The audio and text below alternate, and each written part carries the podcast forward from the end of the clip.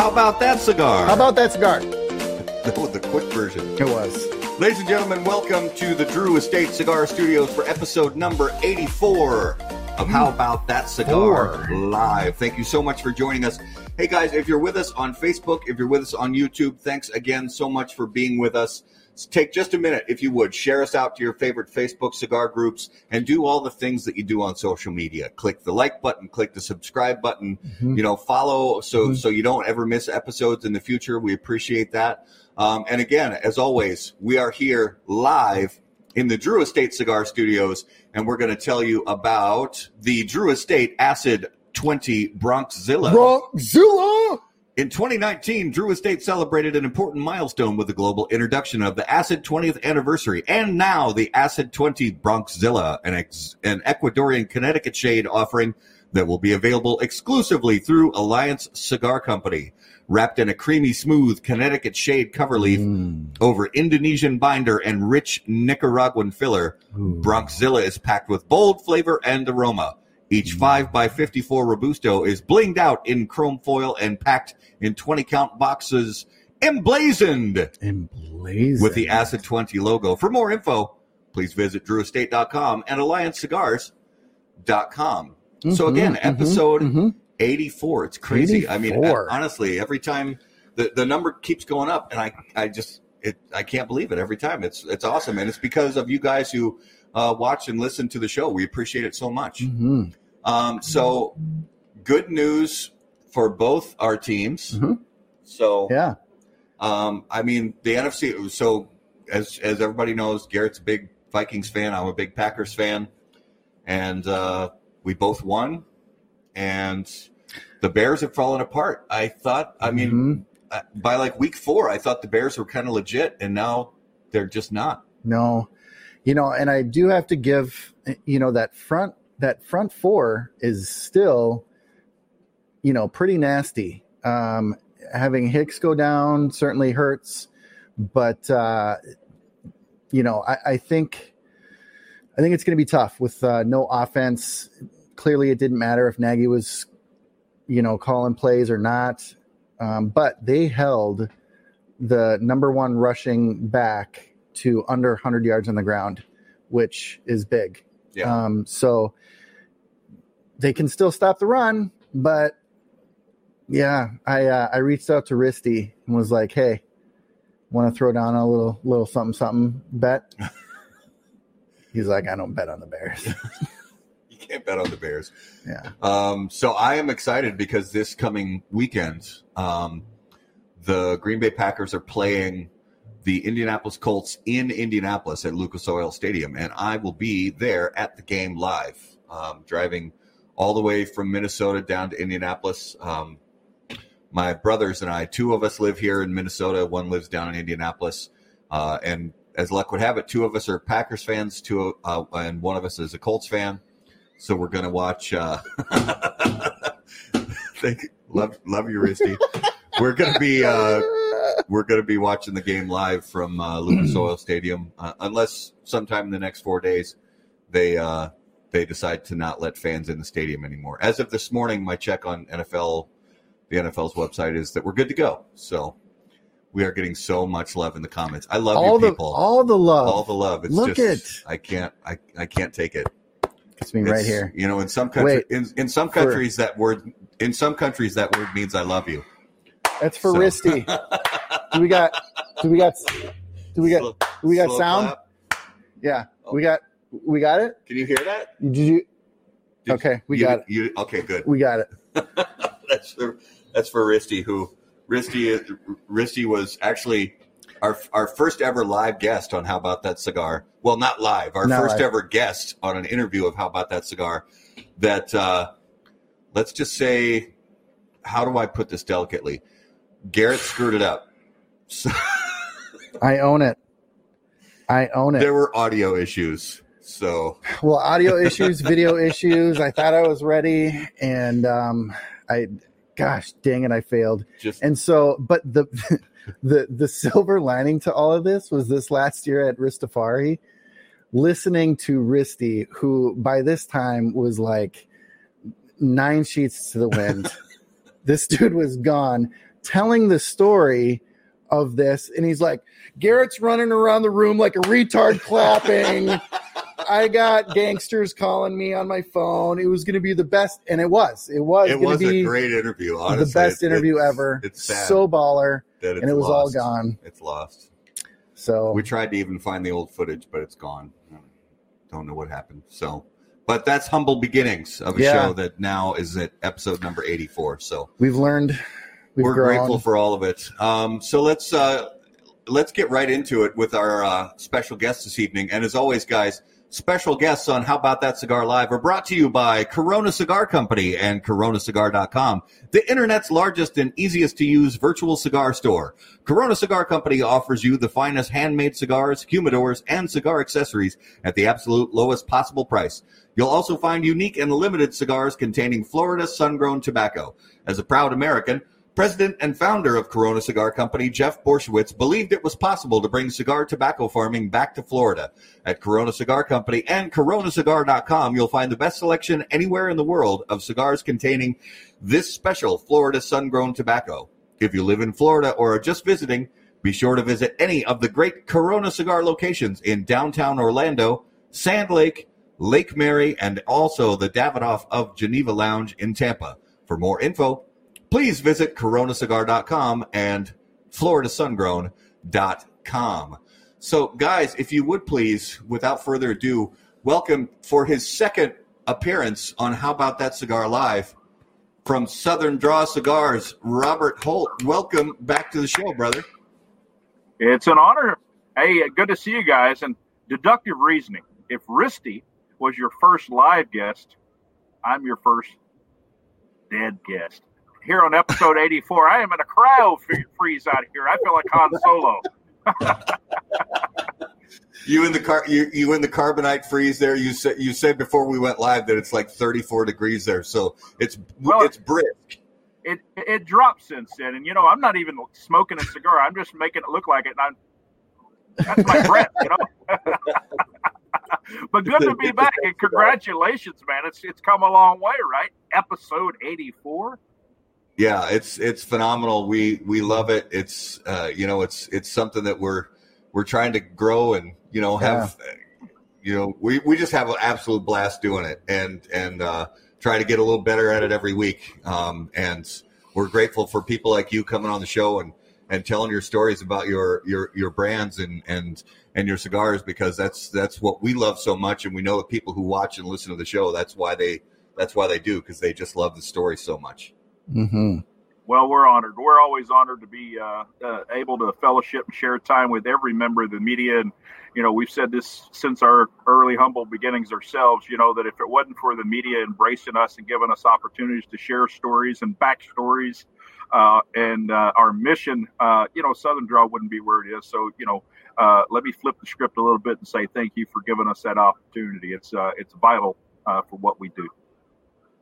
Yeah, and Hmm. I, I also said this before we went live, and I've already smoked through a fair amount of it. Garrett and I have. Uh, don't adjust your set.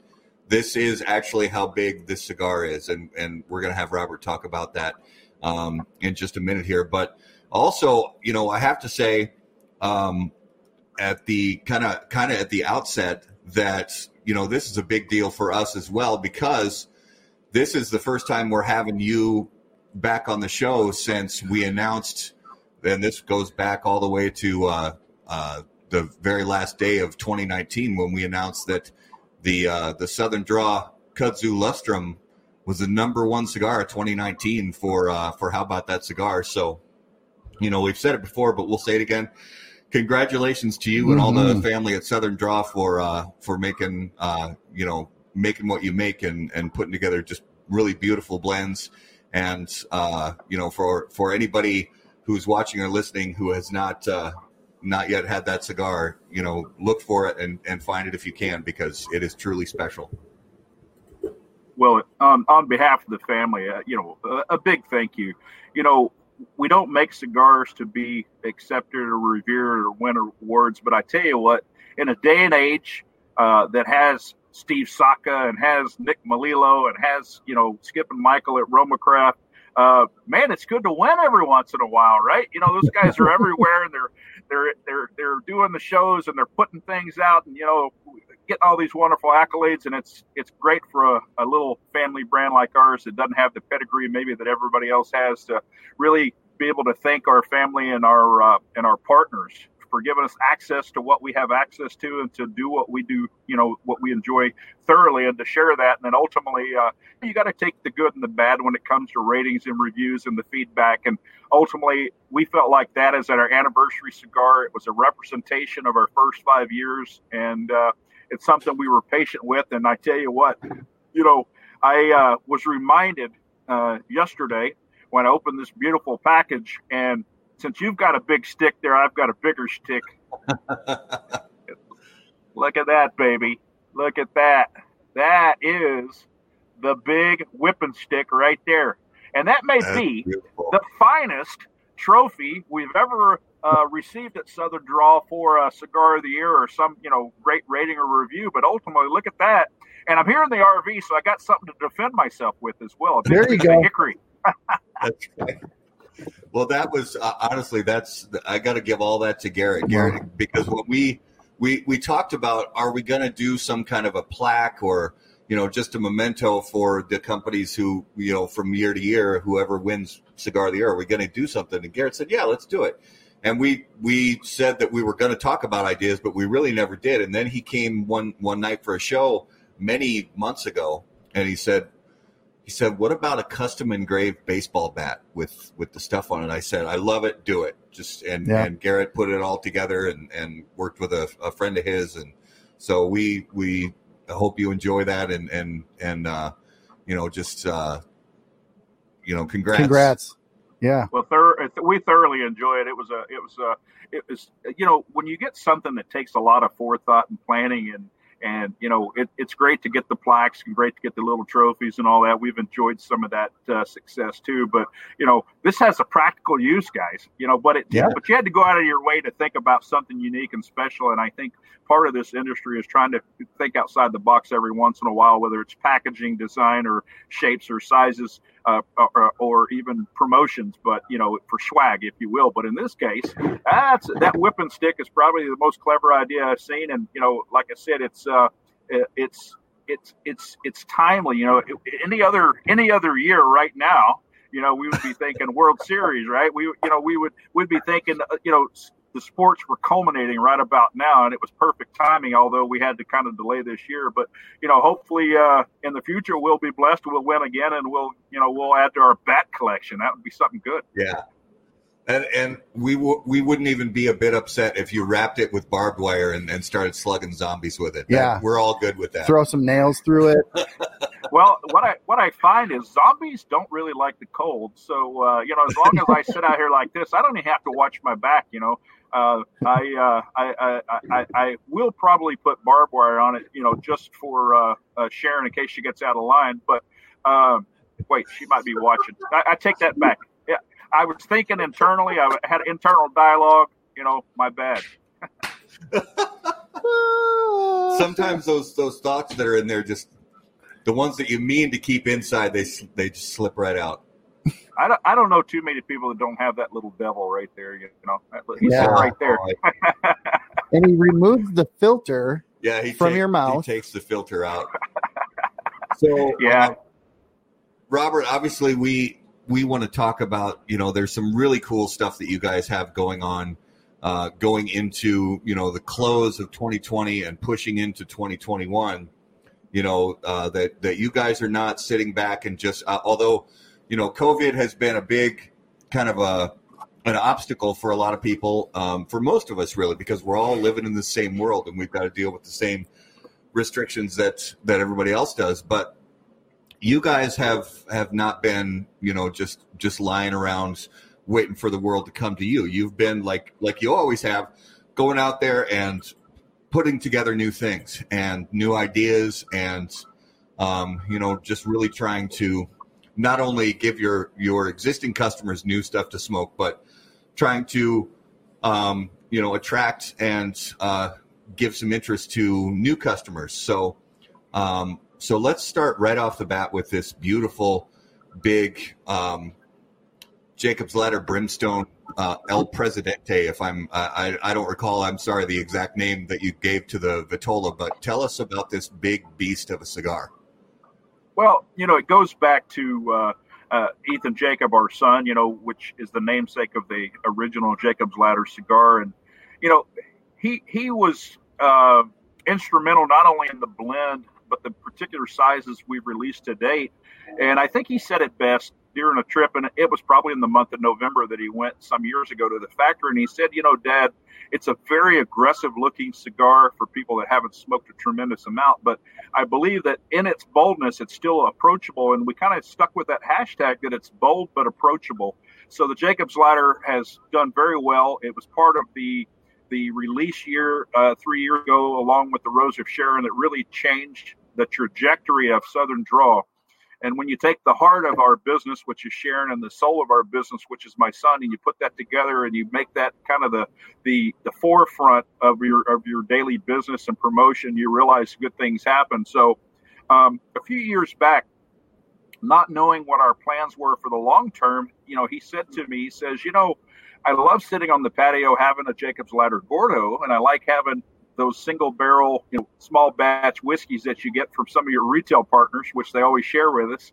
And I kind of bring those home to him and let him enjoy them on the patio. He said, but here's the problem. Um, I don't want to have to get up and go get another Jacob's ladder, cut it and light it because I think two Gordos is too much, but one's not enough. He said, what about a larger, a longer cigar? And he goes, I think a 60 ring gauge is a little too much. And I tell, you know, we started really thinking about what we had in our, you know, in our uh, uh, uh, release window coming up. And of course, this cigar, you know, was something that I kind of um, focused together with AJ Fernandez and the team there. And I said, we're going to go with the largest traditional Cuban cigar mold, which is a Grand Corona.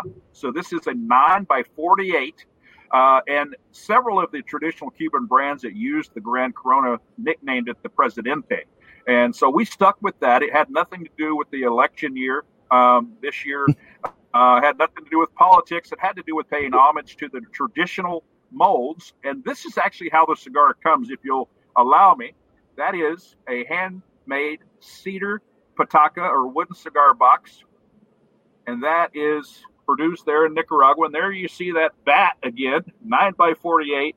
Um, you know, this cigar should have came out uh, during the trade show this year that, of course, was delayed and then, of course, ultimately canceled for the year. Uh, but we couldn't sit on it any longer. Uh, we wanted to bring this to market. We wanted to, uh, you know, bring something unique and special to the Jacob's Ladder line.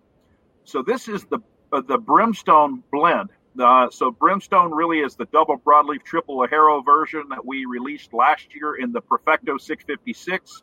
What we did with this cigar is we did manipulate the Ligeros to go with a little smoother Ligero selection, not just the power of the Esteli Ligero. Uh, but the beauty of this cigar, I think, really happened with the delays in releasing the cigar. Leaving this in the aging room for six extra months allowed it to really bring a, a mellowing capability or more of a maturity, if you will. And what I found is this has become uh, the one cigar in the line that is my favorite, even probably more than the original Jacob's Ladder Lancero. So, you know, we brought this to market in the last couple of weeks. We were able to get some media kits out on that. Um, but a 9 by 48, uh, a classic Grand Corona, and I think it just has the great, great profile. For me, to this point, its uh, uh, ignition rate, its burn rate, its draw has been flawless for us, and most of the feedback uh, uh that I've heard in the in the first couple of weeks of its uh, release out there has been extremely positive, and I hope you guys have the same experience. What I got to tell you, um, out of the you know, I don't know, maybe a couple dozen A's that I've ever smoked, this one started out with plenty of smoke output right to start right right off the foot. Yeah. Uh, and you know, typically I'm like, okay, it's an A or you know, it's a big cigar. I got to smoke it a while before I get into some flavors and some good smoke output right away. So right off the bat, Robert, fantastic job uh, constructing a cigar that, and it's not this you know loose. Um, perfect draw. Yeah, it's not a it's not a loose draw. It's not underpacked. It's yeah. not it's not burning too fast. It's I mean it's for and, and, like Garrett said, it is, and a lot of our viewers probably have the same thing where when you smoke a, a long, you know, a nine inch long cigar, um, what, more so when it's a maybe a, a, double perfecto or or or has a you know a nipple foot to it, but but even even just a parejo nine inch long cigar, you typically need to puff on it for a you know a good half inch or so before the smoke output really starts to make its way through all those channels. But this, like Garrett said, right away, your first few puffs all the way to the ends, um, which we're still what, quite a ways from the end, but it it's you get you get those flavors, you get the smoke output right away, and it is no slouch. I mean, this, for those of you who haven't tried the uh, the brimstone, it is no slouch. If you are uh, if if you are uh, you know somebody who is experienced as a cigar smoker you know this is one of those cigars that is just so powerful in its flavor profile in in the the in the mixture of, of spices and a little hints of sweetness from broadleaf and things like that so it's uh, i highly recommend that you guys reach out for the cigar and especially robert for a cigar like this you know uh, it, packaged in a pataka like that is that gorgeous you know, painted box that each one comes individually presented in. It's a special cigar. You know that that if you're going to take the time to smoke a cigar this size, it's going to be you, you'll want to actually set that time aside, whether it's for a special occasion or for who knows what it is. And um, you know, I I applaud you know this release. I, I think it's I, I think it's a killer. Mm-hmm. I thank you, and, and the family thanks you. And I and I tell you, I tend to agree that the Pataka concept. You know, when we would go back to the origin of Jacob's Ladder and the Rose of Sharon, we originally released those in the Toro in two count Patakas just to test the market to really see if there was a market for those line or for those new core blends that we had planned for years. And the response was obviously very positive and very strong, and we've been able to grow those lines aggressively. But you know, I think one of the key points you just made is if you're going to select this cigar, to give this cigar uh, the attention that it needs, you do need to set aside the time. If you don't have two hours consecutively, don't do it. It's I don't think it's doing it justice if you're going to smoke a third or a quarter or a half and put it down and come back later, or whether you purge it or you don't purge it. Um, really set aside the time to enjoy the cigar because the transitions in, in this Grand Corona is really something special. Um, the people that made it, I promise you, they didn't put it aside and then come back later and finish putting the wrapper or the cap on it. They, they did it all at one time. Um, and, and we didn't take it out of the aging room and leave it out and go, well, you know, I don't think we're ready to release it. Let's put it back in the aging room. Everything about this cigar was management of time and a commitment that was made by the people that made it for you. And ultimately, if you make the commitment to enjoy that at, at its optimal, you know, experience, I, I think everybody's going to be happy with it. And the box really was uh, when you go into the box factory and you look at packaging options moving forward, and we do something this special, this unique. Um, I think it needed something more special. So the amount of time that it took the bunchers and rollers to make that cigar we also took that over to the box factory and said, let's find something that takes more time, more resources, and is a special presentation. So uh, most people probably haven't seen this yet, but the patakas come in five patakas and in a display tray. So this is how they go out to our retailers right there.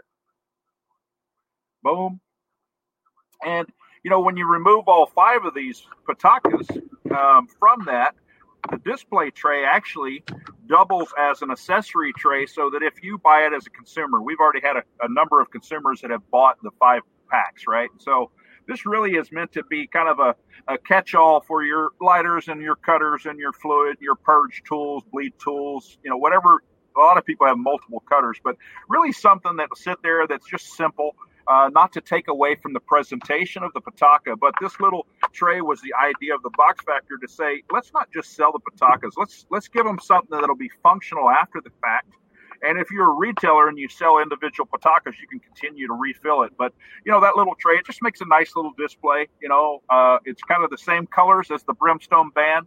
the Jacob's Ladder blue, the gold uh, cliches, and of course the white accents. So, you know, I think they did a phenomenal job, and I'm proud of what they did in, in, a in a year that was really tough to bring new things to the market and unique things to the market, and we just couldn't be prouder of the work that they what they did and how this came out.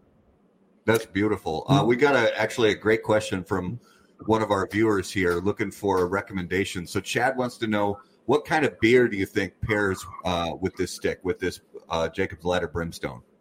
Well, that's a great question, and I'm probably a good guy to ask. Uh, we probably should ask Robbie Rasmussen, but uh, you yeah. know, but we're going to ask Robert Holt. Um, but uh, you know, this time of the year, the October, November, December release, especially in the craft beer market, I'm going to tell you is is the finest time of the year as the stouts and the porters come out, uh, the barrel aged. But I'm going to give you two.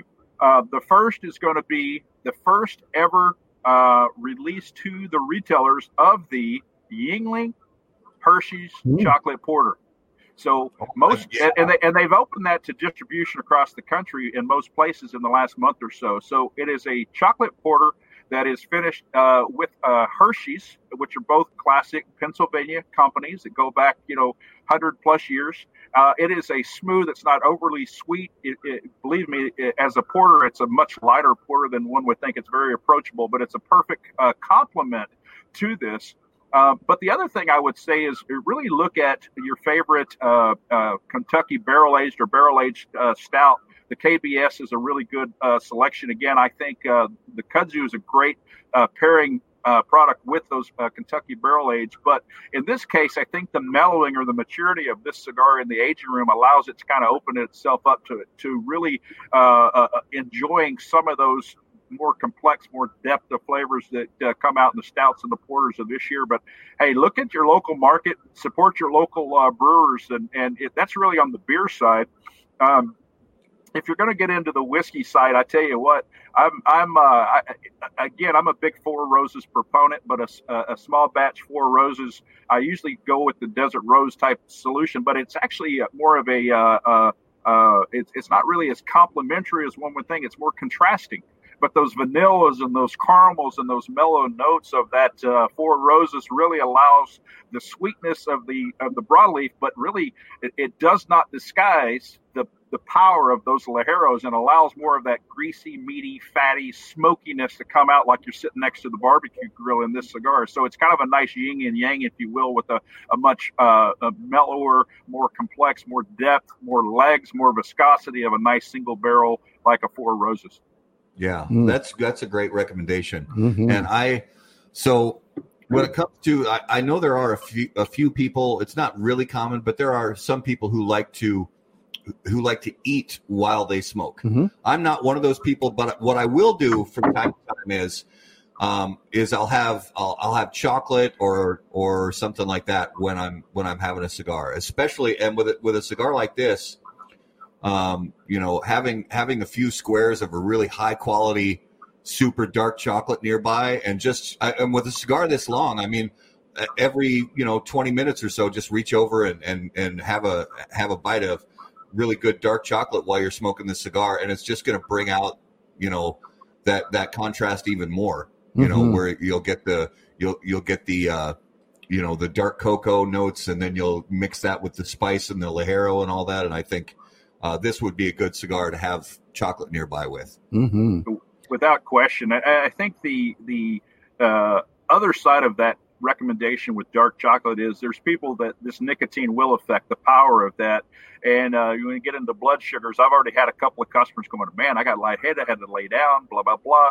I tell you what, the dark chocolate is a great way to offset those uh, physiological effects as well, not just the, the experience on the palate uh, and really opening up some notes that you probably wouldn't get without the chocolate. But I think it'll it'll it'll uh, increase your ability to smoke the cigar to uh, to uh, its completion if you put a little sugar in your body as well. Yeah, yeah, that's a great point. Uh, real quick before we go off of this cigar, what is the MSRP on this? The MSRP is fifteen dollars. Fifteen dollars and and and again, not unlike other Southern Draw, we did it at the lowest common denominator possible to stay within the Southern Draw mantra of do the best we can and sell it for the fairest price possible. I mean, with the patakas itself, it really doubles the cost of the production of the cigar, but you know, it doesn't. It we're not making more money on it because it's a bigger cigar by any means. It's a it's a very fair price. It, you know, if, if I'd have called my brother Steve Saka, I, I would have probably put you know thirty nine dollars on it and probably been okay. but uh, but no, and, and and and God bless him. You could sell a, a unicorn for a hundred bucks. I know what he puts into those, and I mean he's doing the right thing. And people that want to have the experience when they pay for it, they're going to truly enjoy that cigar and they're going to get their money's worth. I've never heard a complaint about people spending a hundred dollars on his cigar. However, um, however, I don't think uh, our brand could sustain such a such a price point. It's not really it's not really how we do things. Uh, it would be great, you know, if if uh, if you had a much higher return. But fifteen dollars makes it approachable not only for the retailers to put it on them shelves, but it allow the consumer to buy the five pack display versus a single coffin, if you will. You know, I think yeah. it lets them share them with other people, which is the whole point of the cigar. This that is astounding. I'm it not. I'm not going to lie. That that price point is astounding, and it, like you said, this this in my mind, that now opens this up as the special occasion cigar for a lot of people who aren't going to go out and spend $30 on a Davidoff or mm-hmm. aren't going to go out and spend $30 on uh, a Lost City or, or, mm-hmm. or something like that. And again, those are great cigars, not taking anything yeah. away from those cigars.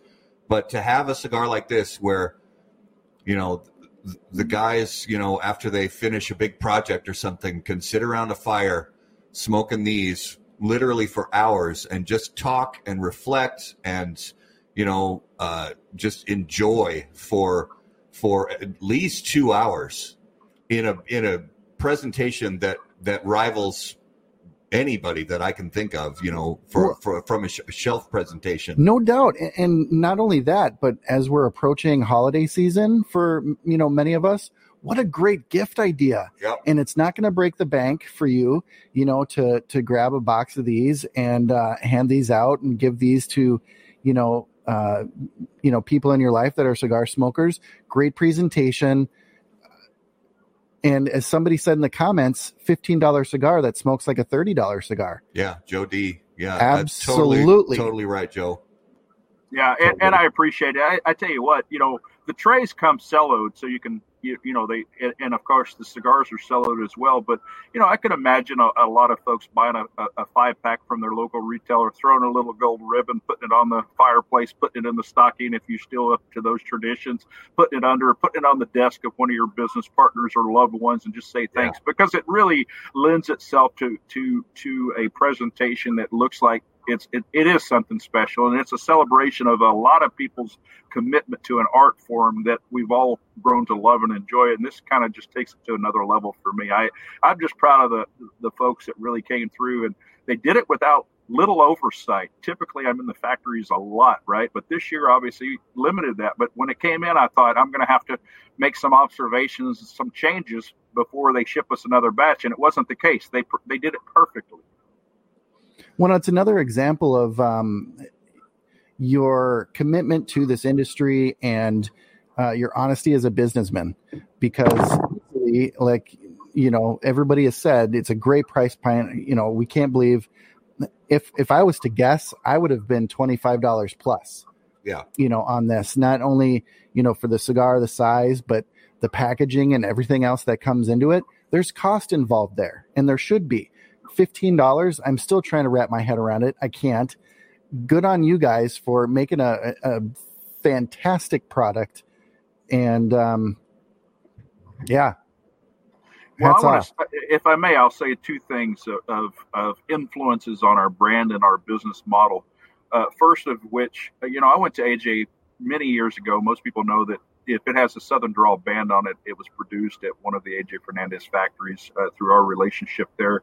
Uh, but I went to AJ so many years ago when he first released the uh, San Lotano Habano Requiem, the uh, beautiful mm-hmm. Habano, which I still think is one of the, the best cigars for the price point. And I said to him, I said, if you can produce that cigar for the, and sell it for that price, that is as fair as I've ever seen in the marketplace for a guy that loves cigars that, that buys as many as I do. And that's number one that I want to observe. And then I flip that over to our friends across Austin, Texas, there at RomaCraft and Skip and Michael.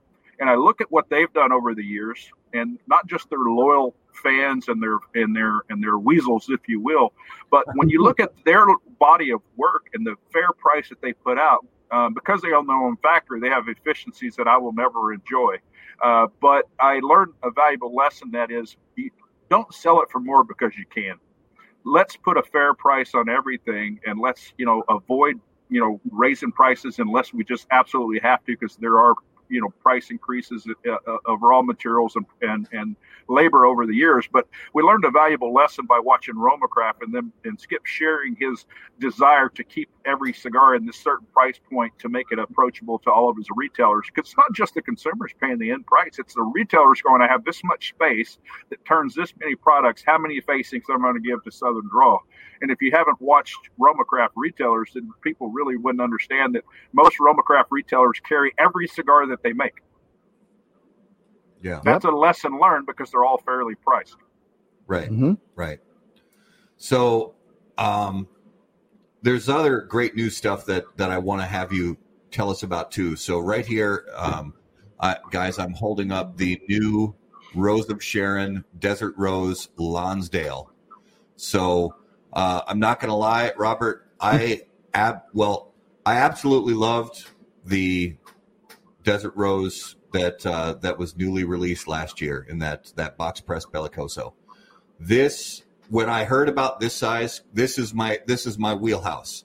For you know, 44 ring gauge, uh, pigtail. I mean, this is my wheelhouse. And also, I've been on this big Connecticut renaissance for the last year or so, where I've just been smoking as many Connecticut shade cigars as I could.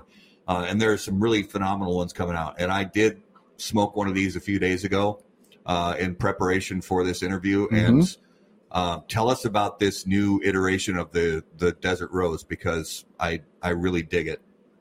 Well, I think again, most people that follow me over the years or the brand, they realize that 40 to 46 ring gauge is my wheelhouse. It's what no matter who the the factory or the producer or the blender is, I typically enjoy those classic thin ring gauge cigars, and I've I've smoked them for many years. Now the problem is when you're coming out with a brand, we had to make a decision, and our decision was the core blend should begin with Robusto, Toro, Gordo, the three top selling sizes for most retailers, and it's yeah. it's it's allowed us to to get a breadth of our offering across the country.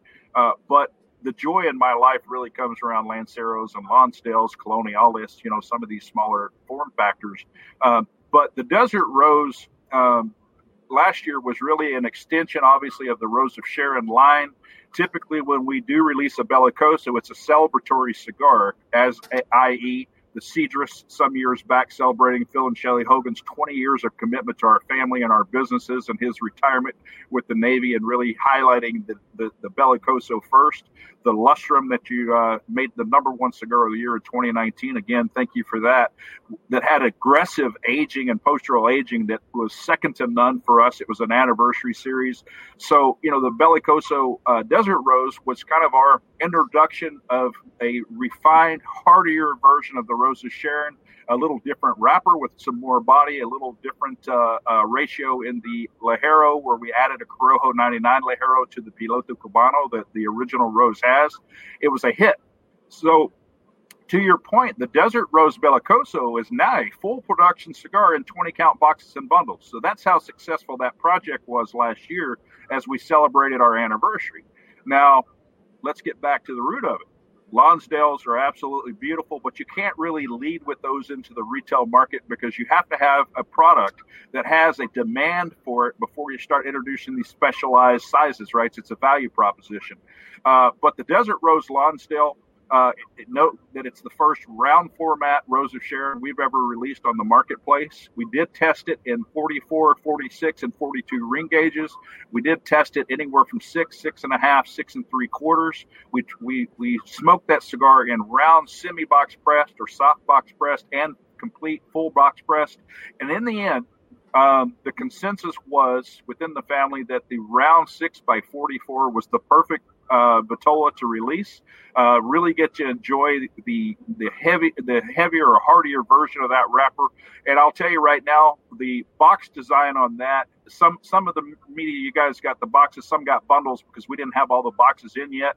Uh, that's the first uh, third party box design where we worked with a design firm. It's a phenomenal box. It's a 12 count box.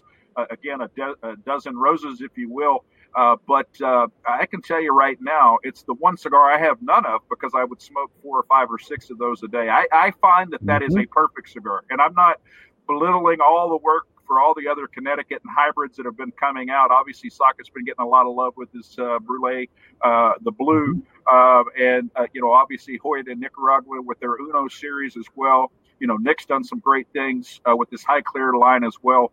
Um, but I will tell you right now, I would put the Desert Rose Lonsdale up against any cigar in the world and feel very proud about our submission to the pie competition, right? I, I think that, you know, the barbecue competition, chili cook off, whatever it is, I would put that cigar as a well rounded offering uh, on the tables for any judges to smoke. And I think uh, people will be excited to, to enjoy that. Well, that was a great that was a great point that you made about releasing the the the primary vitolas first. Um, mm. That that we don't think about a lot of us, you know, as consumers. Um, you know, and every consumer, you know, has kind of their own likes and dislikes. But for the most part, across the broad spectrum, the cigars that sell are Robusto, Toro, Gordo, like like you said. So, um, for you know, for those of us who are always wondering to ourselves, where's you know, where's the Corona Gorda, where's the Lonsdale, where's the Lancero?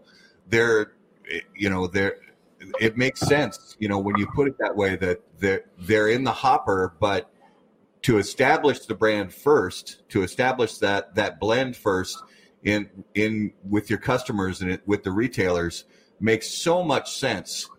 And, and then to release the so-called that I the term I use is the cigar nerd vitolas, you know, the those yeah. Cuban vitolas like the Lonsdale. Um, and in my opinion, in, across the spectrum, really of most cigar brands and blends, once once these these classic types of vitolas hit, they tend to be at least for my palate, they tend to be the best of the bunch because I I personally think blends work so well in vitola, and it, it, it might be a muscle memory thing for me where I'm so used to smoking, you know, the 44 and the 46 ring gauge cigars that you know maybe it's a comfort thing for me but um, for for me, they almost always tend to be higher on the uh, the enjoyment list, uh, just because it's a like I said, it's a vitola I enjoy. I agree 100%. And, and, and, for the record, since we're talking about the Desert Rose, the Rose of Sharon is its own line. The Desert Rose is its own line now. It is not part of the Rose of Sharon. It is a unique variation unique interpretation of that original Rose of Sharon using some very significantly different components to make it. So what we won't do is we won't cross over with the Desert Rose and make vitolas that the Rose of Sharon has been selling in for all these years. So the traditional Robusto, Toro, Gordo, Lancero, uh, 6x56 Perfecto, those are reserved for the Rose of Sharon blend. And the Desert Rose, as you've seen, the Bellicoso, now the Lonsdale, we did an exclusive for Famous uh, recently in a round format uh, Toro that's just theirs. Um, but uh, you'll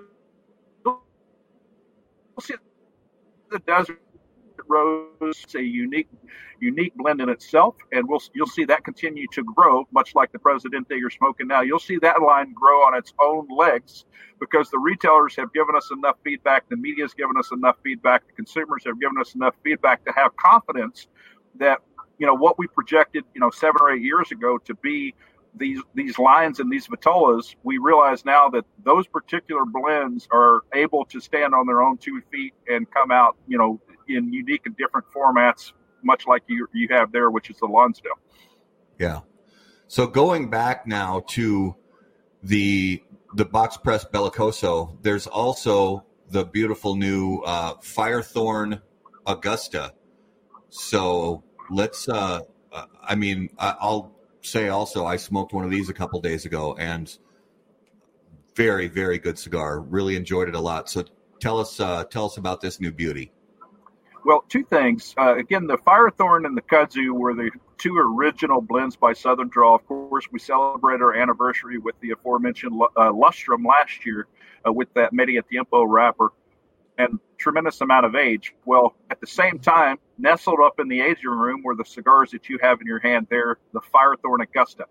Um, so, you know, we have released Robusto Toro Gordo, two Perfectos, and Lancero in that blend over the last six years. Now, um, we've always wanted to save the Bellicoso for last because we wanted to celebrate something very important to our family. And uh, for those consumers that are watching that haven't read any of the press releases, um, you know, Firethorn is named for the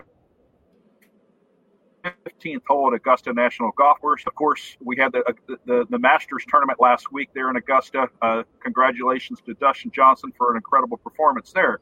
Uh, but it really celebrates 50 years of military service in Augusta at Fort Gordon, originally Camp Gordon in Augusta, Georgia. Not just myself and my father and my uncles and brothers and sisters. We have 50 years of military service in that community. And we kind of wanted to, to, to uh, not only go back to the original backstory of the Firethorn, which is the 15th hole Augusta National, um, I had the opportunity to serve together with someone in my command that also served with my father during the Vietnam era. So we wanted to pay some homage to him and his influences on our family for the last almost 50 years now, and he didn't want his name mentioned. So ultimately, uh, the Firethorn, his favorite hole, uh, the place where his uh, military retirement took place there at, in Augusta, Georgia, kind of uh, uh, was the the inspiration or the influence of this. And again, this is a cigar that has tremendous amount of post roll aging. The Habano Rosado, the San Andreas is is the same as all of the other Firethorns. Um, the uh, the Pueblo Nuevo tobacco there in the uh, uh, filler combination is actually a much higher ratio. It has, to me, a much more uh, refined palate than the original Firethorn, which we call our sweet and spicy. The Habano Rosado having a little touch of sweetness. The San Andreas having that deep, rich, you know, kind of uh, Mexican chocolate, dry chocolate kind of flavor with a little bit of power, but very clean on the palate. But I think with the aging of this cigar, it becomes a very mature cigar, a very refined cigar. And I think it's a great celebration of a Rosado, a very thin, temperamental wrapper that was able to be box pressed and then age. And ultimately, uh, you know, we try to do one Bellicoso a year. And this year, the big winner was going back to the original Firethorn blend. And we were happy to bring that out onto the market and uh, our friends at Cigars International put it in all their stores and all their distribution channels uh, here late in the year, which was tough uh, to get it out. But uh, we we have high hopes, and we think that that too will be a cigar that we'll see in full production in boxes and bundles in the future. Yeah, uh, that, and that's great. And how weird is it, by the way, that you you just mentioned that the the Masters just concluded and the Masters just concluded in November. That's so. I mean, it's just another thing to you know throw in the the long list of weird, weird stuff in 2020 that the Masters was in November. You know, uh, it, it, was it was odd, and I think uh, you know maybe even the viewership was affected by that because it's just not spring, right? But here's what I liked about it. What I liked about it is when the Masters is played in the spring, it's in bloom. Uh, it's in its it's in its uh, uh it's it's in its stage of color, and the azaleas and everything are just blooming and they're beautiful, and it, it detracts from the most important thing the one thing about uh, firethorn or pyracantha is those little red and orange little berries and thorns really become prominent in the fall when you get the camera close up because they don't bloom.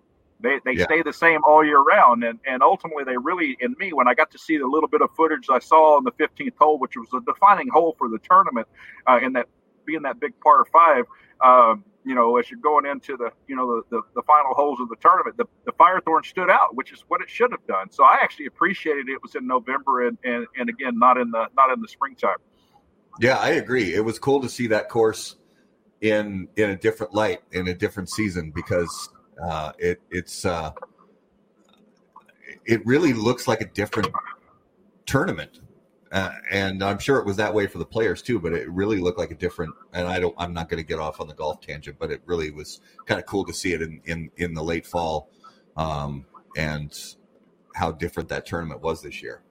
Yeah, without so, w- without the thousands and thousands of people of trampling around and detracting oh, and making noise, I think you got to see the the course for the first time as a viewer in the eyes of a member that went out to play on the weekend and went out to play Thursday, Friday, Saturday, Sunday with their buddies that are also members, right? I think you get to see it in its in its in its true state uh, that uh, that a member that worked hard to become a member there, that is honored to be a member there, uh, gets to play that, and we didn't get to we didn't have to see it with everything trampled and kind of run over and and you know loud and boisterous. I, I know it's golf, but that many people have to detract from the beauty of what it really stands for, which is why that cigar to us is important because it really captures that essence and that that personality of Augusta, Georgia.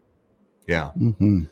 So, uh, besides the ones we've mentioned so far, what else do you guys have uh, that's that's coming to market, uh, or what other projects do you have that are that are in the works right now? We've got a lot uh, of projects, of course, but let's talk about this year you know, uh, the fall release 2020, you know, unfortunately, we didn't get to have our trade shows and major sales events where the family and friends and media and consumers all got to come together, retailers. Uh, the Jacobs Ladder Presidente we've talked about, but I would be remiss if I didn't mention we released the Jacobs Ladder Oblivion in a 5x58 Perfecto together with Cigar Federation uh, at the same time, and it's the only place you can get that. It is full body, full flavor, plus, plus, plus, rip your face off 5, 10, 20 count. Uh, that's a unique little firecracker of a 5x58 Perfecto. The Desert Rose, yes, the Lonsdale is our full production release. We're excited, but we got to do the first famous Exclusivo in the Toro round format, a phenomenal cigar, which only you can get there. We released three new fraternal orders for Cigars International, not just for retail, but also for all their channels. We released a fraternal order black San Andreas 7.1 by 58 Solomon powerful, beautiful, rich, chocolatey Mexican San Andreas there. And uh, we released the new Fraternal Order White, which is a double capa barber pole, seven and a half by 40. Lancero, absolutely beautiful cigar.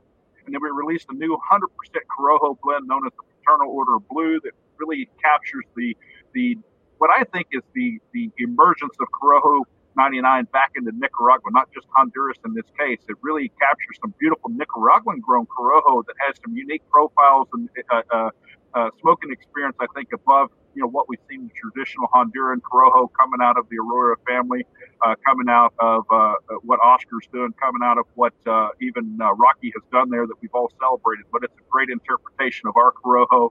Um, and of course the Augusta there, and then what we have uh, here in, in December, and and again, this might change af- after what's happened in the last 24 hours in Nicaragua, but we do have uh, a, a planned release of a new core blend by Southern Draw. Uh, we did a little quick social media uh, uh, kind of contest here a couple of weeks ago, but we've selected 10 of our retailers to be the only 10 retailers in December that will get the new core blend by Southern Draw. It'll be a very refined, uh, a little higher price point, but it's something we've worked on for many years together with AJ Fernandez and the and the team there. Uh, but we've got a, a, unique core blend that's going to uh, kick off a new line of core cigars for Southern Draw uh, that are going to be known as the the silver line. So to date, the Rose of Sharon the Fire Firethorn, the Kudzu, the Cedrus, and the Jacob's Ladder are the gold series. Those are the five core blends of Southern Draw. We, we know a lot about them. We've shared a lot of those. Uh, but you'll note that each one of those have the gold embossing on all the rings from uh, cigar rings, if you will. But now we're going to move into a more refined. Hopefully, we're getting better at what we do. We're getting better at our process, our aging, our fermentation, our post roll aging. Uh, fermentation is is key to these new cigars, but they're going to come out in 10 count boxes uh, but still shelf friendly uh, for the retailers. A little higher price point, but it's going to be well worth it, we believe. And you know, here in the next couple of weeks, uh, uh pending on what the natural disasters are going on in Nicaragua and Honduras right now, if we're going to get those cigars out in time. Here in about two weeks, uh, the media will see uh, the first media kits coming out for this new release that we held off you know half the year a little bit longer than we thought but uh, it's a line that we're going to extend next year aggressively but we're going to start with one size 10 count boxes. And we have seven small retailers across the country and three very large ones that were the first 10 to commit. Sight unseen.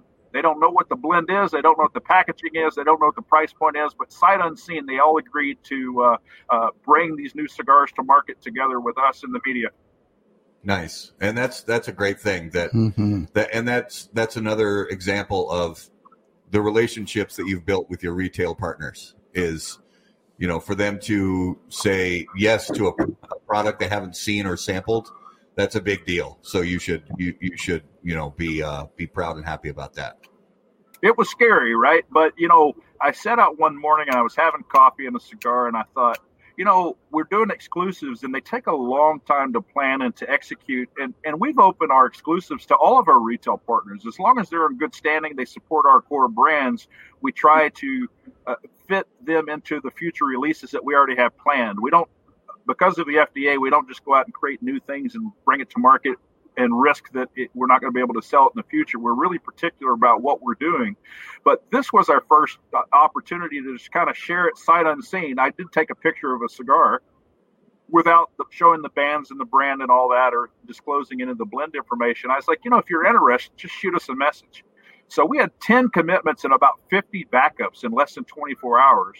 And uh, for a small brand to say that kind of faith and trust that they, they believe in us enough that they're re- willing to write a check of the size that they're going to have to write to be the first 10 uh, but it also lets us in the media really focus on those 10 to make sure the consumers get them in time for the holidays if it all works out the way we have planned without having to get the brokers and the reps to try to distribute it all across the country in the month of December. In the middle of COVID, it's very tough. So they're helping us, and we hope we're giving them something exciting to share and something new, and they feel like that they're part of our growth and, and, and the success that they've provided for us. Yeah. Mm-hmm. Oh, that's that's awesome.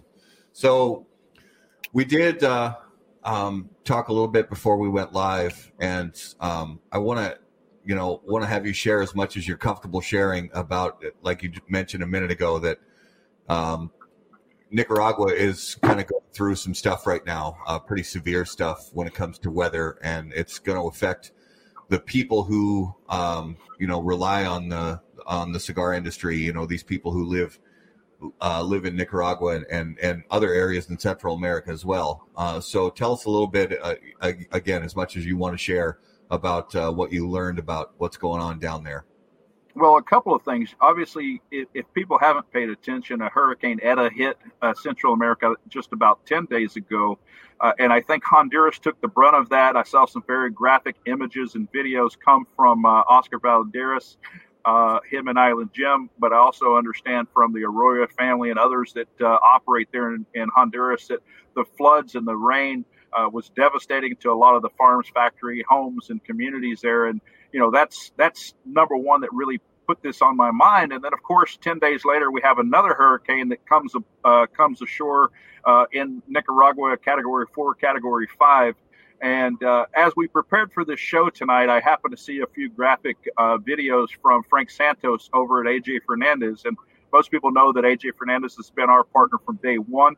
Um, these people are our family. We rely on them. We've worked for them. Um, they've they've treated us uh, probably uh, uh, uh, as, as, much of their family as, as as our own families have. And and I saw some very devastating images of floods uh, I understand there's a lot of loss of homes, and uh, quite honestly, there will be losses of life and and and opportunities because I'm seeing entire farms and, and probably factories are in the next few days. We're going to see Esteli, uh, particularly that region, uh, is going to start reporting a lot of damage, a lot of loss, loss of uh, uh, you know life and, and, and property and, and resources, and we're all going to have to come together. Uh, this is not the kind of place where we can just sweep it under the rug and say our thoughts and prayers.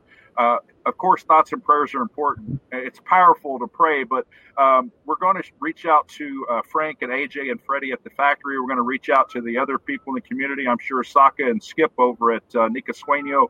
We're going to try to find a, a, common ground. I think historically, we believe that the Red Cross in Nicaragua uh, is the first responders for most uh, disasters and for wrecks and things of emergency needs. And we hope uh, through our relationship, we're going to reach out to Jaime at uh, Scandinavian Tobacco because he's a big proponent, big supporter of the Red Cross there in Esteli.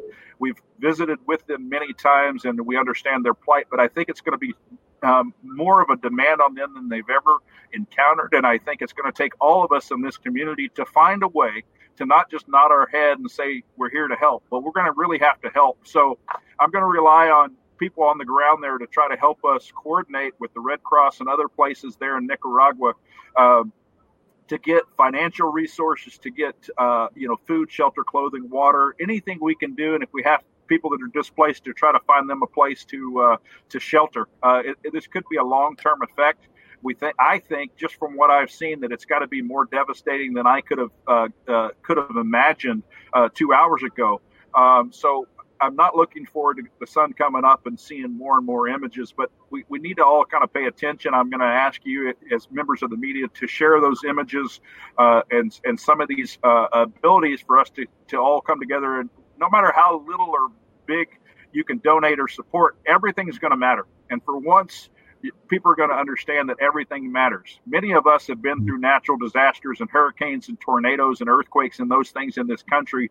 But when it hits a third world or developing country where people have little to begin with, uh, it could be generational. And I'm, I'm hoping that you know we'll we'll find a way to make a measurable, quantifiable uh, uh, level of support for these people because it's uh, uh and right now we can't go there. We can't fly there this had it all on lockdown. It's going to be tough to get resources, but we're going to find a way to get resources and support and help into those communities. We have to, uh, or what we're doing tonight uh, is all for naught because this is what it's all about. These are the humble people that need our help, and uh, you know we're going to appeal and we're going to appeal aggressively to everybody in this community that has celebrated. Right? We get to share cigars, we get to share ratings, reviews, pairings we get to talk about a lot of great things, but the most important topic of the night really is what can we do to help these people and help them quickly. And uh, I appreciate you giving me a moment to do that because it, it appears to be quite devastating. And uh, I'm sure we're going to get more reports from people on the ground there tomorrow. Yeah. And this goes way beyond our hobby or love of cigars or um, uh, the privilege that we have to enjoy this product. This is the livelihood of uh, many people, and um, so not please pray, but also continue to watch media and ways that you can get involved and help. And uh, we'll try and provide as much um, coverage and ways to do that as possible. Yeah, and there's you know it's just whether it's whether it's us and how about that cigar, whether it's half wheel, whether it's cigar coop, whether it's developing palates, blind man's puff, any of the dojo, media organ, yeah. yeah, dojo, any of the media organizations that are out there with cigars, you're going to be seeing a lot of information come out about this. And there's also people like Robert Holt, people like Skip Mark, Martin, people like Steve Saka, and the list goes on and on and on of people who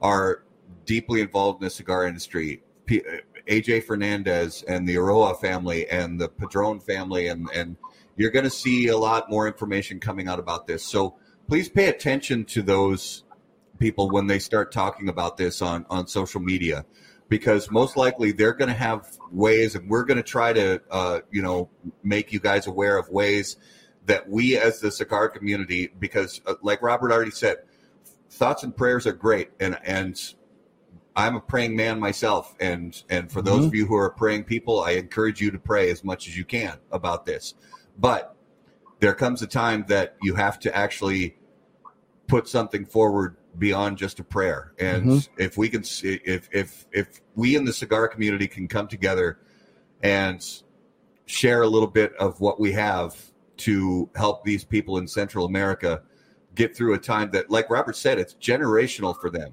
But if a disaster, natural disaster like this happens in the states, you know, people, it's, it's devastating and people are, you know, uh, there could definitely be loss of life. But when it comes to loss of property and things like that in the States, we're looking at a, a few months to maybe a year of cleanup if it's, if it's ultra severe. The, the people in Central America are, are, are looking at a, a decade or more of, of, of these effects being seen through, through their families. If, if people like us in the cigar community, don't come together and put something forward to help out. So uh, we're gonna Garrett and I we're gonna keep putting out as much information as we can about ways that we as the cigar community can actually help. And I know Robert's going to do that. I know AJ's going to do that, and I know a lot of other people are going to do that as well. So please, over the next few weeks during this busy holiday season, take the time to go on social media and and find those ways that you can help because uh, it it will be immeasurably more uh, meaningful to somebody in Central America. You know that twenty dollars could be immeasurably more more meaningful to them than it, than it could be to me. Mm-hmm. So let's just try to keep our, our thoughts on that. And be careful of any of the GoFundMe's you see, and make sure that any places that are, um, you know, accepting money for this cause is a legitimate place. This is Yeah. a, unfortunately, one of those spots where people do tend to start scams.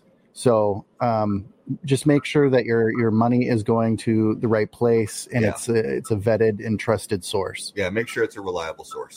Definitely.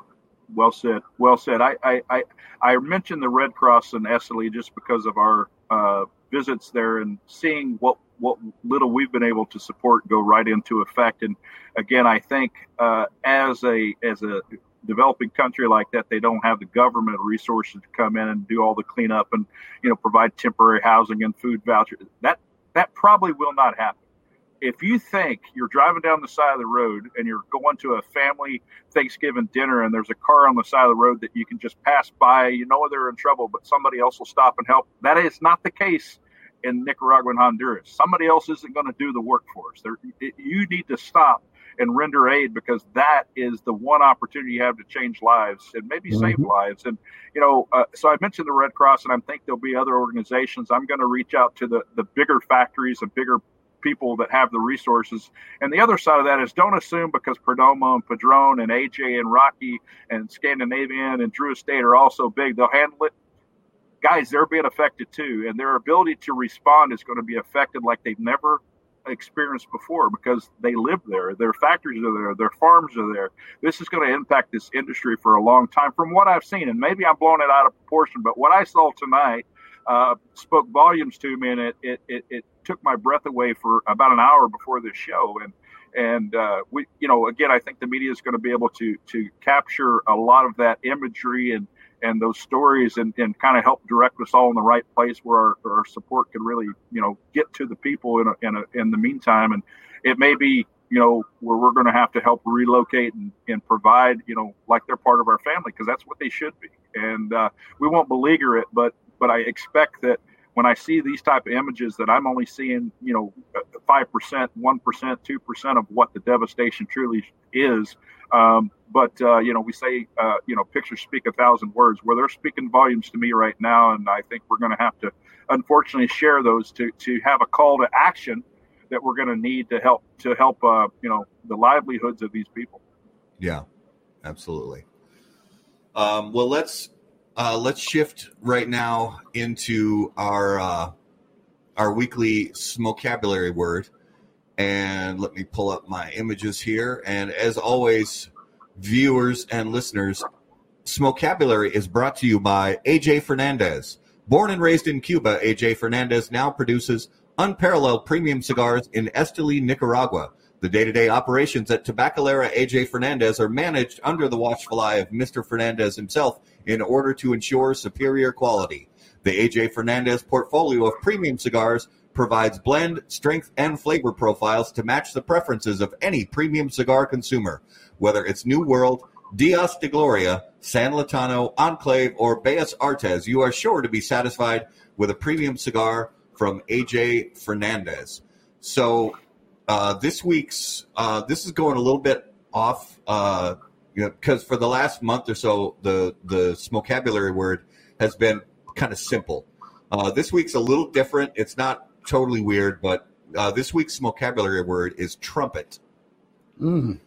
and it may not seem like a word that means anything to cigar smokers, but um, Dizzy Gillespie. uh, Dizzy smoking? Gillespie, yeah, exactly. Mhm. um, but there's, and I was going to grab one from my humidor before the show started, but I didn't have time. Uh, but in the in the premium cigar world, if you hear the word trumpet, a lot of times that's going to refer to the shape of a cigar. It's a very unique shape that we really don't see very much these days.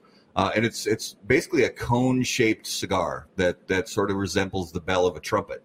Um, and it's uh, the one a couple that I can think of uh, is the uh, the Craft series from Roma Craft Mhm. uh, from uh, from the last few years. Uh, it's got that really distinct flair where from the from the head of the cigar where you cut it is maybe uh, maybe a 48 ring gauge and then it, it slowly just tapers out evenly in this cone Mhm. shape up to about a uh, maybe a 64 ring gauge. Yep. Um, and then there's also uh, acid. Actually, Drew Estate makes I don't remember which name of the acid it is, but one of the acid cigars has that same cone shape. It is the uh, uh, Big Bottom Betty. Oh, is it? Okay. I think so. Fat Bottom Betty, yeah. Fat Bottom Betty. Yeah. Yep. So, I, I, I think they make a, a, a Papas Fritas in the uh, uh, trumpet as well. oh, that's right. The uh, the nasty Fritas. Yeah, nasty Fritas. Yeah. Yeah. So, and they're they're really rare these days. Mhm. It's it's a shape that I think maybe was more popular back in the 1950s or so. La Flor Dominicana made one for many years. I haven't seen that one in a while. Yeah. so it's uh it's a rare cigar shape, but it's kind of fun. Uh, I I still have some of the uh, the Roma Craft ones from a couple of years ago in my humidor, and uh, it's a fun cigar shape because you when you when you light up a 64 ring gauge, and as you gradually smoke it, it goes down to a 48 ring gauge. It, it's kind of amazing some of the flavor trans- transitions you can get from such a such a drastic change in Yeah. ring And gauge. how they roll that. Yeah, the, with- the talent of the rollers that make that those vitolas is just incredible. Yeah, the, the Roma La Campagna, uh, Campagna I believe, uh, what an experience. A great cigar, but it, it what a talented bunch of rollers. But let me even go back 10 or 12 or 15 years ago to the uh, Romeo uh, Obelisk. Oh yeah, Oh, That was a that was a trumpet, but it was a box press trumpet, and it was a Yeah. phenomenal cigar. And when it came out, obviously the, the box presentation kind of had it in a in a rounded, you know, Yep. display, kind of fanned out. It, it took a lot of shelf space, which I think is ridiculous because we could have put other things. But I used to smoke those quite frequently. I'd go into a shop, and when I saw them, I was like, you know, that's got to be a hard cigar to roll, which I probably know more now than I ever knew back in those days. But that was a trumpet, but it was a box pressed obelisk. yeah. That was such a strange cigar, Yep. but so memorable because it's yeah. It, it there. I can't remember before or after any cigar uh, that was anything like that. That was a really cool one. Uh, so yeah, that that is this week's vocabulary word brought to you by AJ Fernandez. And now it is time for Numero de los Muertos. All right. Numero de los Muertos is brought to you by Oveja, Negros, Oveja Negra Brands. They bring you premium smoking experiences forged from tobacco, time, and talent. Comprised of Black Label Trading Company, Blackwork Studio, Dissonant, and Emilio, Oveja Negra Brands provide smokers uncompromising blends renowned for their flavor and lasting impression. Oveja Negra, where art and tobacco collide. Join the flock. Visit ovejanegracigars.com to learn more. All right. all right. Did, now So- did we did we We did. We did. Okay. I couldn't. So, so Robert, last time you were on the show, I couldn't remember if we were doing the segment yet, but we were. And uh, so, Robert, if you remember, I give out a number and uh, some clues along the way, and it's kind of a 20 questions to figure out how 74 people in the U.S. die every year. 74 people in the U.S. Wow. Now, this this particular thing sends about 18,000 people to the emergency room every year, but only 74 die. Okay. Um, Am I as- asking the questions? yeah, we're, we're playing 20 questions along with, Mm-hmm. uh, as always, viewers. You guys watching live on Facebook and YouTube. If you have guesses, leave them in the comments. Uh, Quentin, that's that's not correct, so you don't have to worry about that. You'll be fine. I'm concerned that that you answered, you give that same answer every show. I'm concerned. Right? I know. Well, my first question is: it is it it in the form of an accident? It is. Okay. Is it is it in the form of venomation? Of what?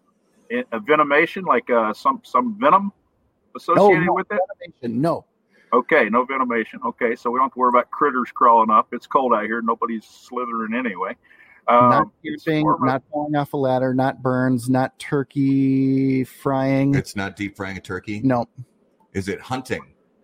Well, Oh, oh, we're gonna go. We're gonna. John. John might. It sounds Oof. like John might have us on the right John's track. very on the right track. is it um, hitting deer? hitting a deer, hitting hitting an animal with a vehicle? Nope.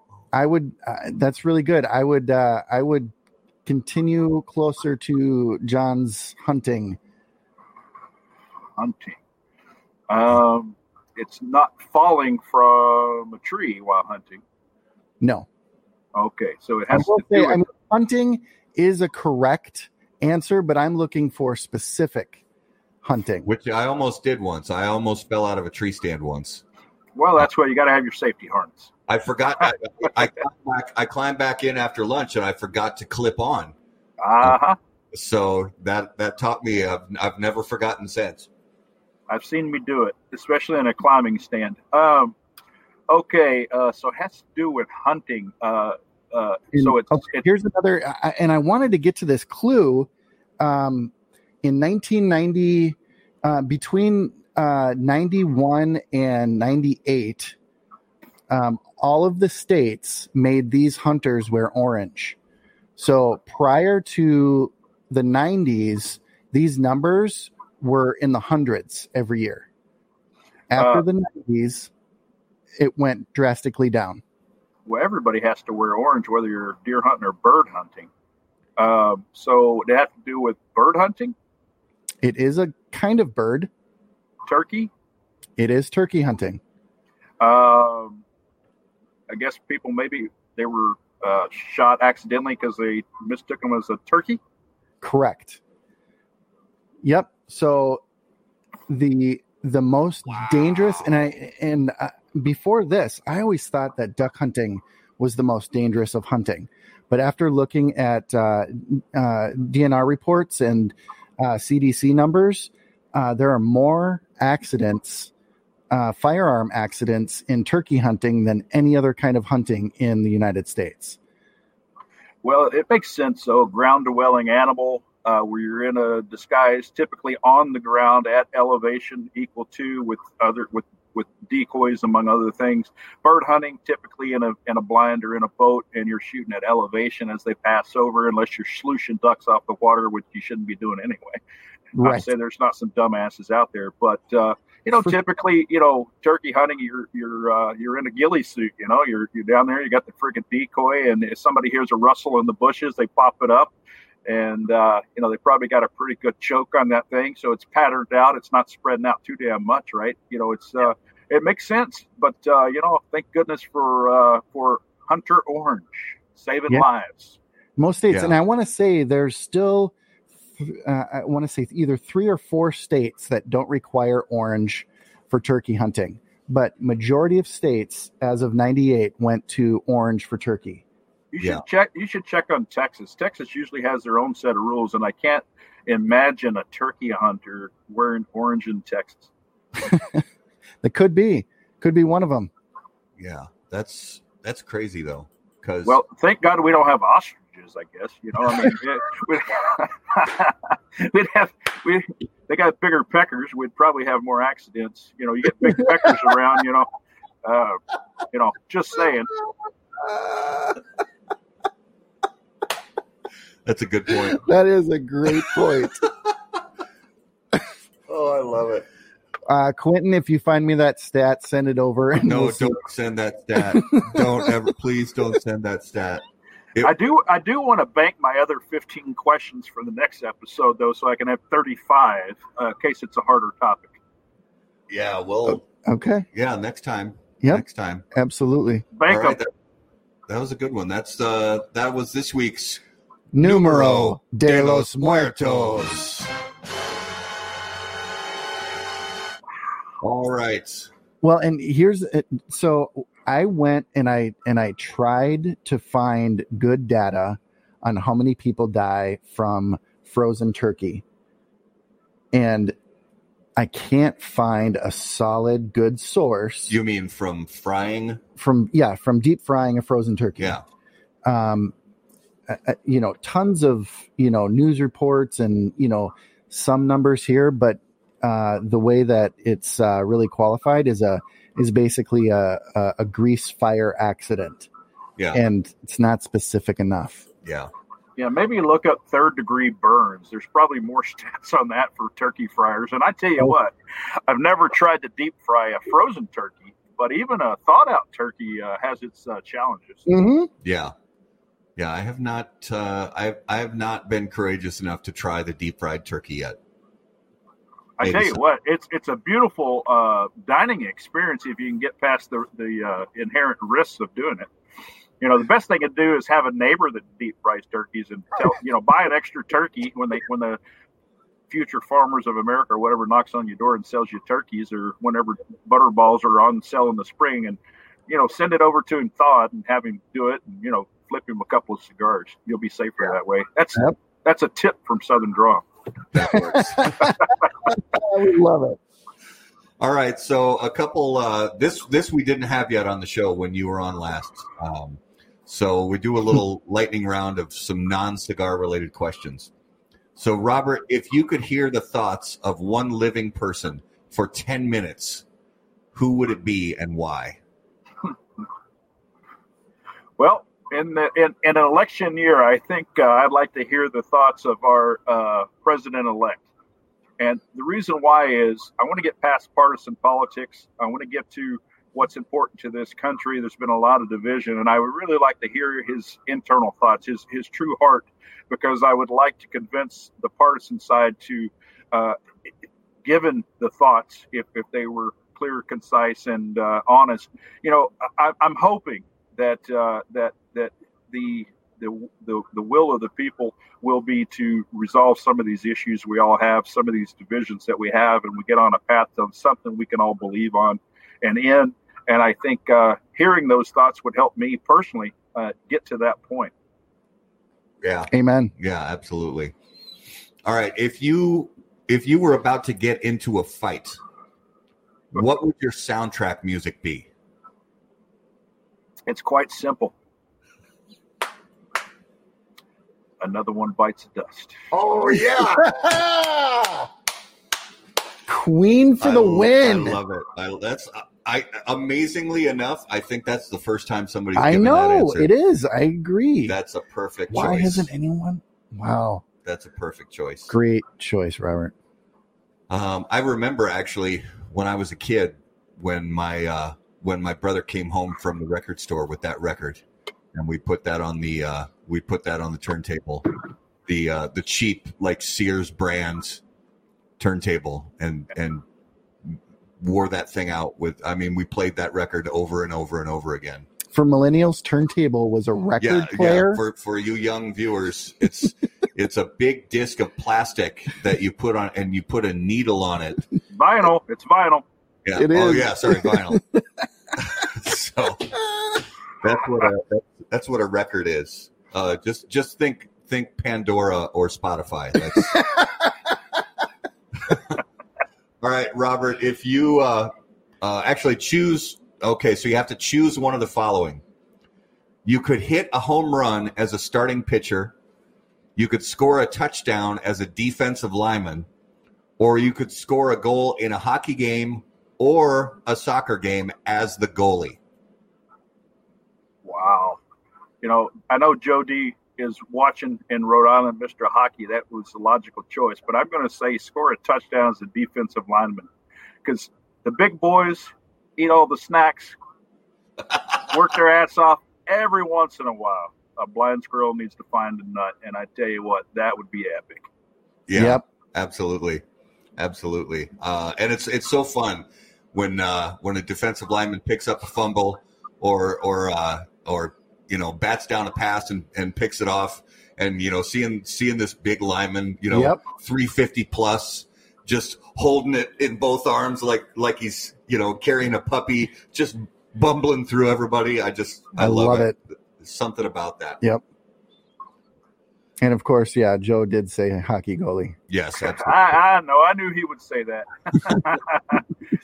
All right, so uh, let's go to this week's notable smokable. Um, again, Robert. So every week we talk about one cigar that we've smoked recently that was interesting to us. It could be a cigar that's brand new to the market. It could be something that's been on the market for years that we just smoked again for the first time in in a long time. So Uh, is there anything uh, outside of the Southern Draw family that you smoked recently that kind of caught your interest? Um, yeah, actually, you know, not to go back to the uh, to the to the to the will, you know, to my to my earlier reference, but uh, I did get in on the uh, anniversary uh, uh, Grand Perfectos from Roma Craft.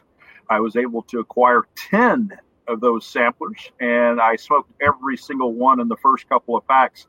And uh, having been really specific on smoking uh, two or three different blends from them over the years. I was able to smoke all their core blends in that unique size, and I tell you, uh, thoroughly enjoyed the experience and knowing that was kind of limited product out there. But uh, I would uh, I would encourage them to uh, put those cigars in that size on the market because I tell you, uh, smoked a lot of Parejos from them, but those Perfectos smoked incredibly well uh, in each of those blends and uniquely different that I think anything I'd smoked from them in the traditional sizes of the Aquitaine and the Cro Mag that I smoked the most of. So it was a great experience.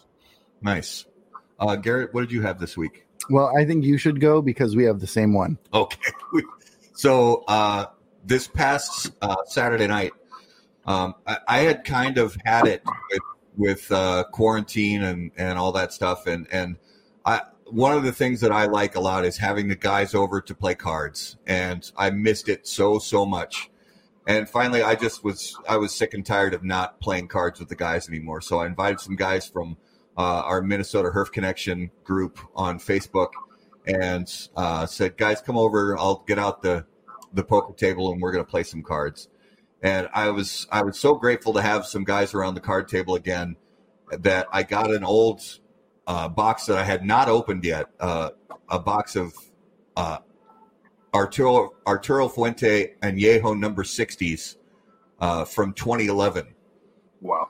So I cracked that box open and, and passed it around the table and those I mean the, the the añejos are it's it's a great cigar if you haven't had one find it um, and it's it's a cigar that because it is so intense it it ages well. It, it definitely does lose some of its intensity, but what it makes up for as it loses that intensity over the years is this deep, creamy chocolate kind of thing, and it's just.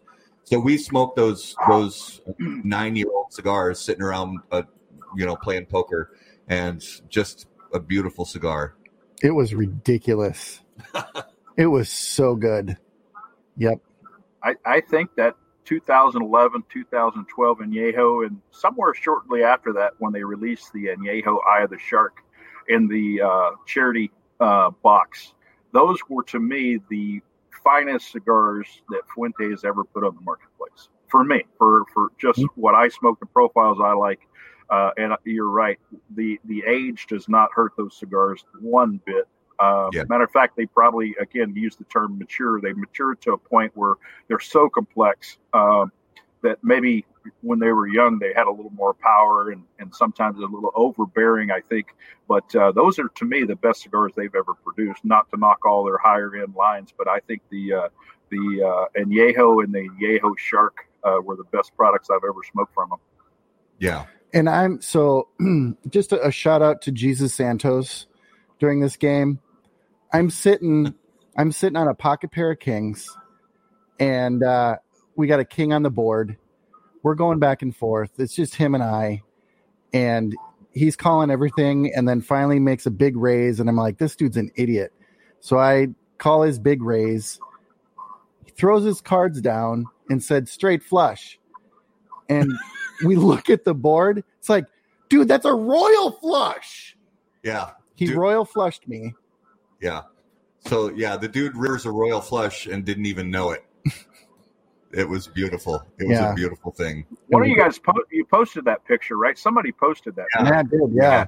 yeah, I saw it. and I thought, man, I wish I was betting on that horse right about that hand, but you know.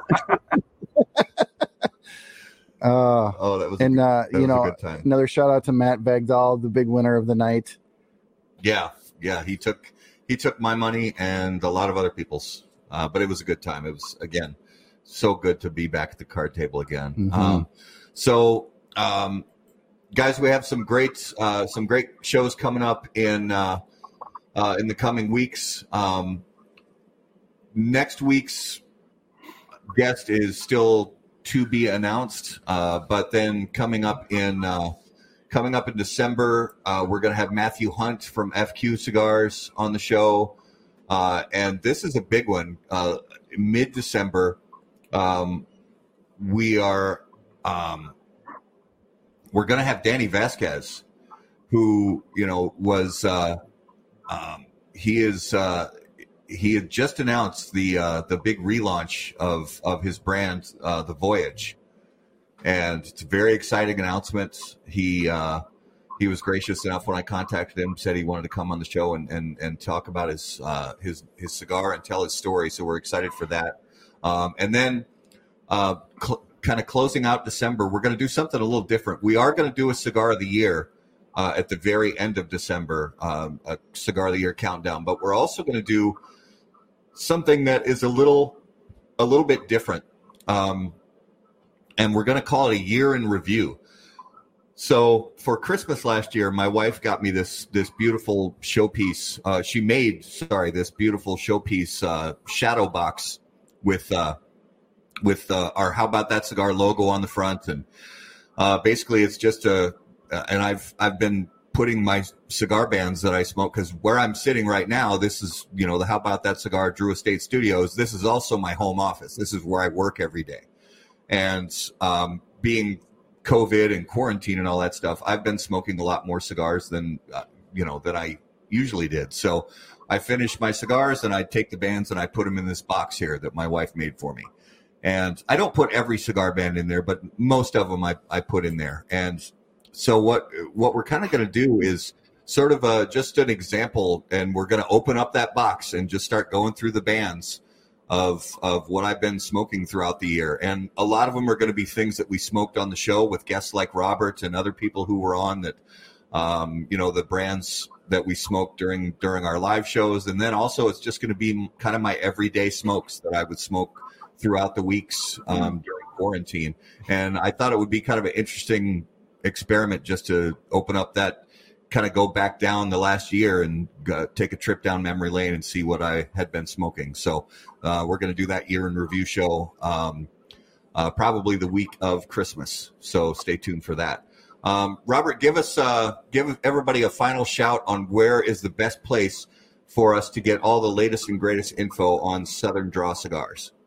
Well, thanks, guys. And uh, before I do that, congratulations, brother Danny Vasquez and his family. I tell you, uh, it was a bit of humility to see him, you know, walk his brand back through some of the FDA challenges and timing, and to to work and to support the RomaCraft growth the way he did with his family there in Austin. We had the opportunity to spend some dinners and some times there at Skip's house with him and to see him come back. I remember many years ago being a Quartermaster in Maryland where he came to one of my events and supported and we got to chat and I hated to see him go.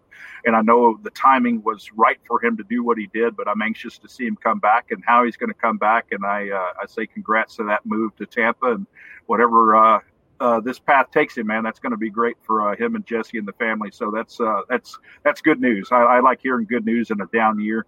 Uh, for us, you know, we're active obviously on social media. I'm not the best at it. I do it, but uh, you know, Instagram, Twitter at SD Cigars, Facebook, Robert Holt, Southern Draw Cigars, and of course, I think the best uh, information can be found at, at southerndrawcigars.com the website. Jonathan does a great job, our graphics team. He does a great job of sharing our blends and our stories, uh, our charity lines under the Ignite and 300 Hands, uh, what the mission is behind those. And of course, where, where we also have live links to all of the media outlets. So if you do a rating, a review, a show, and you send us the link, uh, typically those live links will stay there. So when people can come onto our website click on it they can see where we've been what we've done in, in recent years and recent months. And uh, it's a great way to recapture as you just said kind of what we've done throughout the year by looking at uh, our interaction with the media over over uh, time. And of course anybody has questions can send me direct messages through any of those means because i typically will respond to to those uh, on a daily basis. So thank you so much. Absolutely. Uh, robert thank you so much for your time uh, this evening. We wish you uh, a, a, a, peaceful and uh, um, you know family filled close to 2020, and uh, we hope that 2021 starts out uh, uh, the same way, peaceful and filled with family, and, and just gets better from here. Thank you. Well, if it's not peaceful, I got the whipping stick, baby. we'll take care of those zombies. Hey, listen, you guys be good. Appreciate your time, uh, your support, and uh, I appreciate my little gift here. We're still honored. Uh, we haven't forgotten, you know, cigar of the year is a big thing for a little brand, and uh, it just goes to show that uh, you know everybody that participated in that got a little piece of it, if you will. So, blessings to both of your families, and uh, we'll chat with you soon. Okay. All Sounds right. good. All our viewers, listeners, thanks so much for uh, thanks so much as always for watching and listening. If you have any questions, email either one of us directly from the, the website howaboutthatcigar.com. Follow us on social media at HBT Cigar. And until we see you guys next time, as always, burn cigars. Not bridges. See you guys. Thanks, Thank you. guys.